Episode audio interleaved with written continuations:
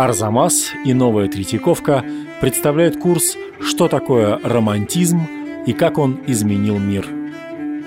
Лекция первая. Любовь, искусство и смерть. Романтизм как мироощущение. Рассказывает Андрей Зорин. Романтизм часто понимается как литературное или шире художественное направление, возникшее где-то в начале XIX века и существовавшее примерно в интервале между классицизмом и реализмом. Оно сменяет классическое искусство, а потом реалистическое искусство приходит ему на смену. Обычно называются имена Лермонтова, Байрона, Навалиса, Шумана – Брюлова, других классиков разных форм искусства. Это такое традиционное школьно-вузовское понимание романтизма в рамках традиционных курсов литературы и разных искусств. В этой лекции романтизм будет пониматься несколько иначе, скорее как огромная макроисторическая эпоха культурная, начавшаяся где-то в середине XVIII столетия – сформировавшая современную культуру, продолжавшаяся примерно четверть тысячелетия и которая уходит в прошлое на наших глазах. Где-то примерно после Второй мировой войны она начала уходить в прошлое, и процесс этот завершается на наших глазах. Процесс смены этих макроисторических эпох уже зашел достаточно далеко, но еще едва ли завершен полностью, поэтому многие из нас, в особенности люди старшего поколения, еще помнят то, что я буду говорить сегодня по собственному жизненному и человеческому опыту. Я буду говорить о романтизме как о способе миропонимания. Это романтическое мироощущение предполагает и восхищение сильной личностью, индивидуальностью человека, особенностью его, неповторимостью, непохожестью на других, оригинальностью. С другой же стороны, в нем сильнейшая ностальгия и желание идеала недостижимой полноты существования, чего-то, к чему ты стремишься, но чего по определению не можешь достигнуть, поскольку каждый человек в нашей жизни лимитирован сроками собственной жизни, временем и местом рождения, собственным статусом, в конечном счете собственным телом, и поэтому существует тот идеал, от которого мы оторвались, чаемая полнота существования, к которой мы стремимся, но который никогда не можем достигнуть. Это и есть, на мой взгляд, основа того, что называется романтическим восприятием мира. Откуда возникает и берется вот это новое мироощущение? Примерно четверть тысячелетия тому назад, в середине XVIII века, многие культурные образованные люди стали ощущать одиночество человека в мире, оторванность его от своих традиционных корней, из которых тысячелетиями произрастало человеческое общество. Романтизм – это прежде всего культура урбанная городская. В это время подавляющее большинство живущих на Земле людей продолжает работать на Земле романтическая культура касается поначалу небольшого, а потом все растущего количества горожан, людей, образ жизни и мироощущения и опыт которых кардинально отличается от опыта их предшественников. Отличается во многих отношениях. Прежде всего, природа окружающая перестала для них быть источником угроз и уничтожения, каким она, естественно, является для крестьян, грозить землетрясениями, наводнениями, засухами. Она стала ощущаться как чем-то, от чего тебя насильственно оторвали, что ты потерял и чего лишился. Точно так же постепенно меняется традиционный образ жизни человека. На протяжении эпох и веков каждого родившегося на Земле человека, как правило, в большинстве случаев ждало то же самое, что его родителей. Сын крестьянина становился крестьянином, сын аристократа – аристократом и так далее. И более-менее по собственной жизни в собственном доме он понимал и учился тому, как ему придется жить самому. Новая эпоха разомкнула эту связь, на человеке возникла ответственность за собственную судьбу. Кроме вот этого разрыва с природой, с крестьянским образом жизни, фундаментальными и вечно неизменными общественными структурами, уменьшается связь человека с религией. Религия сохраняет свое значение, но перестает формировать абсолютно все человеческое существование, традиционная вера, традиционная церковь, передающаяся из поколения в поколение, человек начинает сам лично искать для себя Бога и высшее начало. Это обстоятельство привело к одновременно двум, возможно, разнонаправленным, но и связанным между собой явлениям. С одной стороны, романтическое ощущение основано на том, что называется индивидуализмом, на культе героики, на образе сильной личности, меняющей собственную жизнь, меняющей обстоятельства, меняющей мир. В знаменитом романтическом стихотворении Пушкина «К морю» называются два таких культовых персонажа романтической эпохи, как Наполеон и Байрон – один из них был сыном корсиканских офицеров, ставшим императором, другой был английским лордом, ставшим лидером греческого революционного движения и символом европейской революции, и первой, возможно, европейской селебрити, люди, поменявшие свою судьбу и кардинальным образом изменившие эпоху вокруг себя. С другой же стороны, неразрывно с этим ощущением столь же сильно возникает чувство ностальгии. Желание вернуться приобщиться к чему-то, от чего ты оторван насильственно, снова влиться в что-то большее, значимое, э, чем ты, перестать ощущать себя столь мучительно одиноким. Соответственно, героический индивидуализм и ностальгия по полноте существования оказываются неразделимыми частями романтического мироощущения. Оно непредставимо ни без одного, ни без другого. В своем понимании и романтического искусства, и романтического мироощущения я исхожу из классических трудов американского филолога Ховарда Абрамса, который выделил два базовых мифа, лежащих в основе романтизма. Это античный миф о Золотом веке – о времени идеальной жизни, из которой человек оказывается изгнан, которая оказывается утрачена, в каком-то мере отражением его является библейский миф о потерянном рае, и миф о блудном сыне, который уходит из родного дома, а потом возвращается туда. И здесь возникают два центральных мотива, очень связанных с этими двумя составляющими романтического мироощущения. С одной стороны, этот разрыв можно воспринимать как изгнание, разрушение золотого века идиллии, изгнание Адама из рая, где он жил, человека, которого насильственно выбрасывают из общего дома, а с другой стороны – его можно воспринимать как результат сознательного решения, как побег, как разрыв, как нарушение правил и канонов, как поиск себя как личности, не укладывающийся вот в эти заранее отведенные рамки. И вот это мироощущение, оно отразилось в сознании всего образованного слоя европейских, а потом и не только европейских людей на протяжении примерно двух с половиной столетий и до конца не ушло до сегодняшнего дня. Естественно, как всегда, свое наиболее полное выражение это мироощущение получило в искусстве.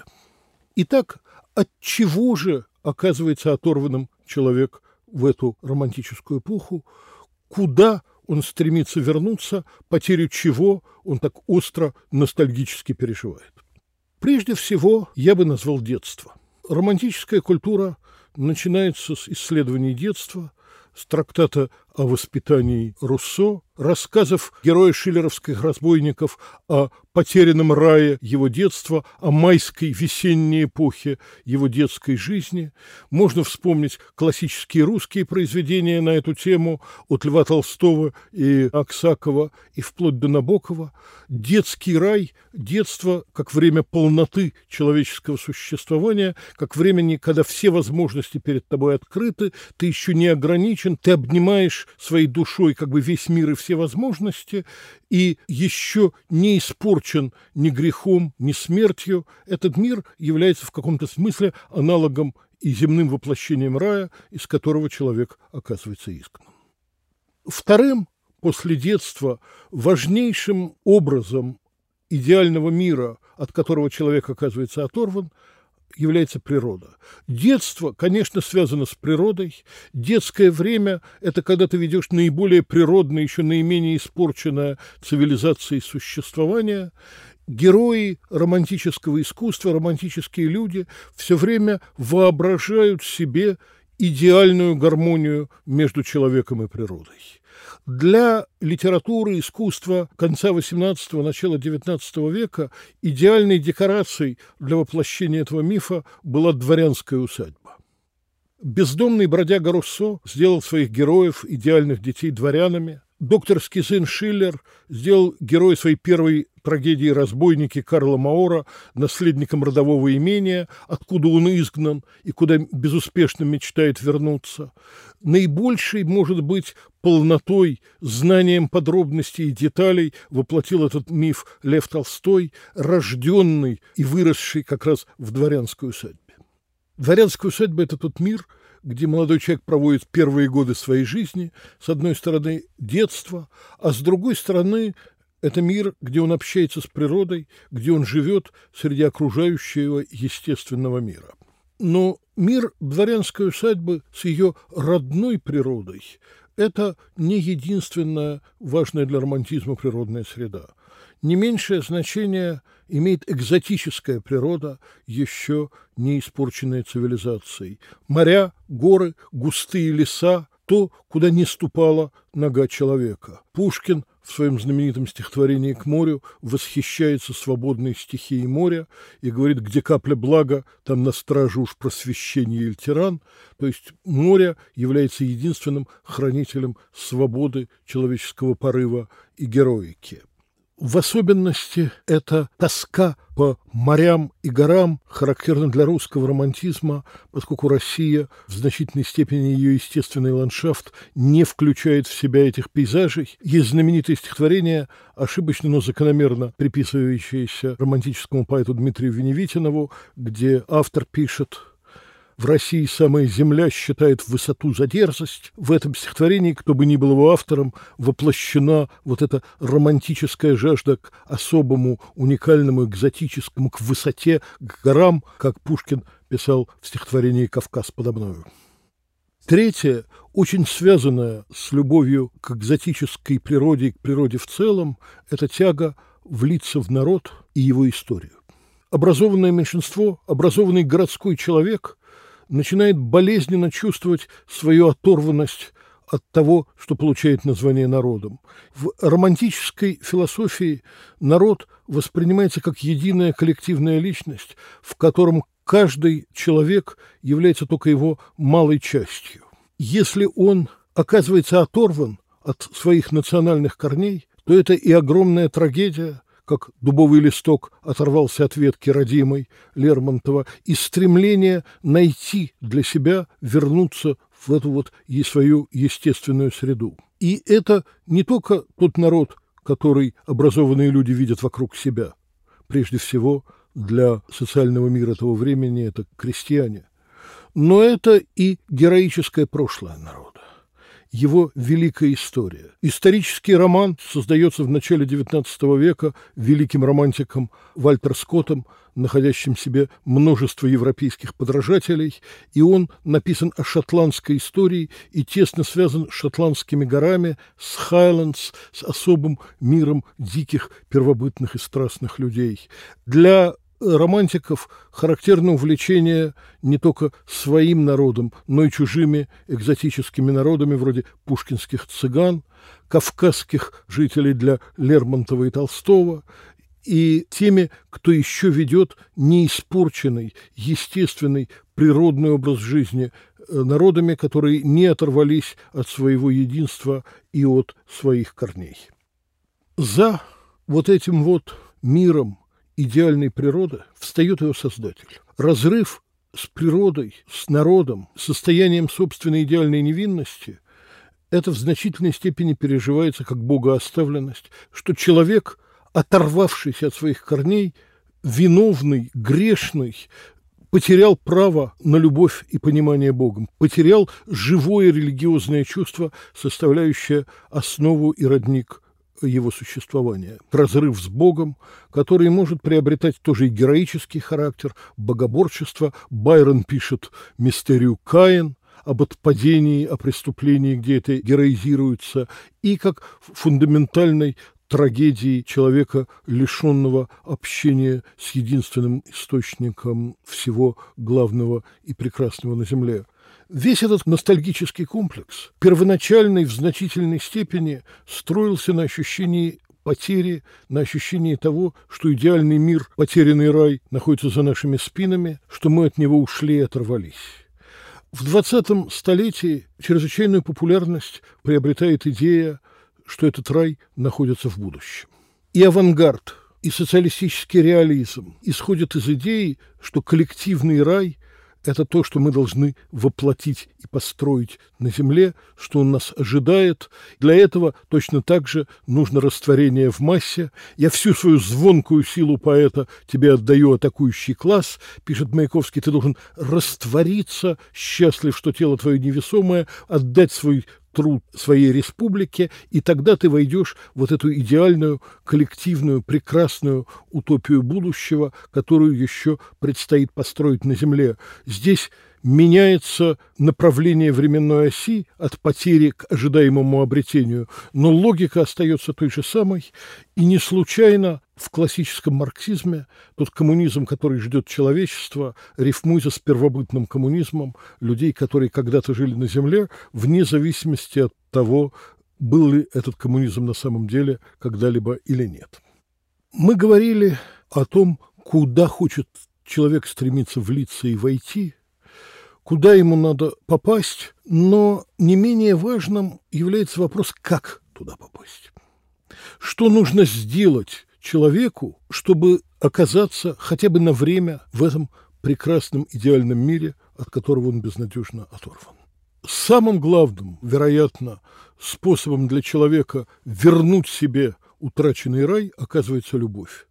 Любящие души переживают то самое райское блаженство, то самое чувство идеальной полноты существования, которое другим недоступно.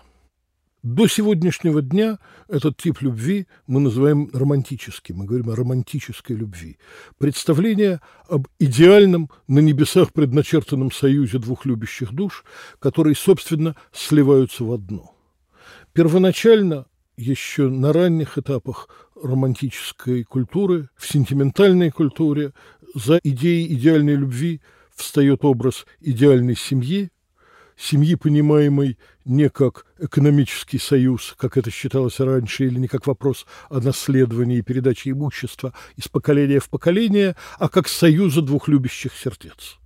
Для уже зрелого высокого романтизма любовь, как правило, трагическая становится очевидной невозможность и несовместимость этой любви с земной жизнью, то, что она не укладывается в рамки земного существования. Но, тем не менее, это тот идеал, к которому человек стремится всю жизнь, и ради которого, ради того, чтобы испытать это, жизнь, собственно, стоит отдать. Романтическая любовь, в особенности в зрелом романтизме, конечно, доступна только избранным – особенным душам, способным испытывать такие чувства. Точно так же романтическое мироощущение выделяет фигуру художника, поэта, человека, способного к особенно сложным, особенно глубоким переживаниям, способного воплотить в словах, в красках, в звуках вот это вот ощущение райского блаженства, отторгнутости от него, трагедии, ликования. Искусство – одно из важнейших способов возвращения в этот исходный рай и создание искусства, поэтому Творец всегда отмечен особой судьбой, но и восприятие его, способность воспринимать искусство как пишет Пушкин, когда бы все так чувствовали силу гармонии, но тогда никто бы не думал о заботах низкой жизни, все предались бы вольному искусству, потому что это особенный мир, особенное блаженство, особое ни с чем не сравнимое счастье. И божественный глагол касается до чуткого слуха, как писал Пушкин, художник, музыкант, а музыка в рамках романтического восприятия особенно передает возможность прислушиваться к этому божественному голосу. Музыка служит идеальным воплощением вот этой божественной гармонии. Не случайно романтический писатель Гофман вставляет имя Моцарта Амадей в собственное имя, чтобы служить воплощением духа музыки. Не случайно Пушкин делает Моцарта героем одного из самых своих знаменитых произведений. И тема вот этой вот особенной чуткости человека к искусству, тема искусства как лучшего способа постигать тайну мира, постигать божество, понимать и выражать любовь, связь искусства с любовью – это совершенно неотъемлемые и важнейшие черты романтического мира созерцания. Последнее, на чем я хотел бы остановиться в ряду тех способов, которыми мы возвращаемся к утраченному нами блаженству и полноте существования, я бы хотел назвать смерть. Роль смерти в этом мире парадоксальна. С одной стороны, утраченный рай не знает смерти. Смерть его разрушает. Это то, что привносит в райскую жизнь разрыв человека с природой, с исходным блаженством. Но, с другой стороны, человека, уже обретшего свое земное существование, уже отпавшего от рая, смерть, если он правильно к ней относится, может и вернуть куда-то. Вернуть в тот мир, который он оставил. Одно из самых потрясающих, может быть, в мировой литературе описаний такой смерти содержится в «Войне и мире», когда уходит Андрей Балконский, который уже почти выздоровел после смертельного ранения, но даже Наташа Ростова оказывается бессильно вернуть его в жизнь, когда он чувствует голос другого мира, призывающий его к себе гораздо более властно. Вечная любовь и вечная жизнь оказываются сильнее и значимее для него, чем земная любовь и земная жизнь. Своего рода идеальным учебником по романтическому мировосприятию, начальным курсом, введением в романтизм могут служить произведения Лермонтова. Есть ощущение, что он с необыкновенной аккуратностью отмечал галочками все квадратики, о которых мы говорили. Вот потерянная природа – в которую бежит Нцири из стен монастыря, вот ограниченность человеческого существования, вот особенный настоящий природный бог и природное существование, которое противопоставлено церковному богу, вот любовь и жажда любви, которую возникает в образе прелестной грузинки, за которую он идет, вот героика битвы и борьбы в Барсе, вот смерть и он прожег свою тюрьму, и дух возвращается к пославшему его снова. Смерть как освобождение от тела, от того, что останавливает и окружает тебя на земле, и лимитирует тебя. Точно так же можно, например, описать такое классическое и всем известное произведение, как «Герой нашего времени», где есть буквально все базовые романтические мотивы, ощущение, что автор специально волновался, чтобы что-нибудь, не дай бог, не пропустить. Мне кажется, что это мироощущение знакомо сегодня практически каждому человеку, вне зависимости от того, читал ли он Байрона и Лермонтова, слушал ли он Шопена и Шумана, э, видел ли он картины Брюлова и Фридриха. Это то, что составляет воздух культуры последних двух-двух с половиной столетий, то, на чем мы все воспитаны, то еще, что живо еще в душе многих из нас, и на что многие из нас еще способны откликаться. Вместе с тем мы явственно чувствуем, как эта культура уходит. Уходит во всех своих проявлениях, становится все менее и менее понятной молодым людям и производит впечатление чего-то покрывающегося паутиной времени. Уходит представление о необходимости сохранять особенную уникальную свойство собственного характера на всю жизнь, быть верным себе во всем и никогда себе не изменять. Уходит культ романтической любви, которая заменяется все чаще и чаще многозначным словом «отношения». Уходит представление о потерянном рае и мечта вернуться в него. На смену всем этим уходящим, но еще волнующим, еще, так сказать, узнаваемым для нас образом – приходят очертания какой-то совершенно новой культуры. Но ее очертания пока еще нам не до конца понятны. В следующей лекции о том, как Байрон, Гофман, Лермонтов и другие писатели-романтики пытались понять, что такое современность и как в ней жить.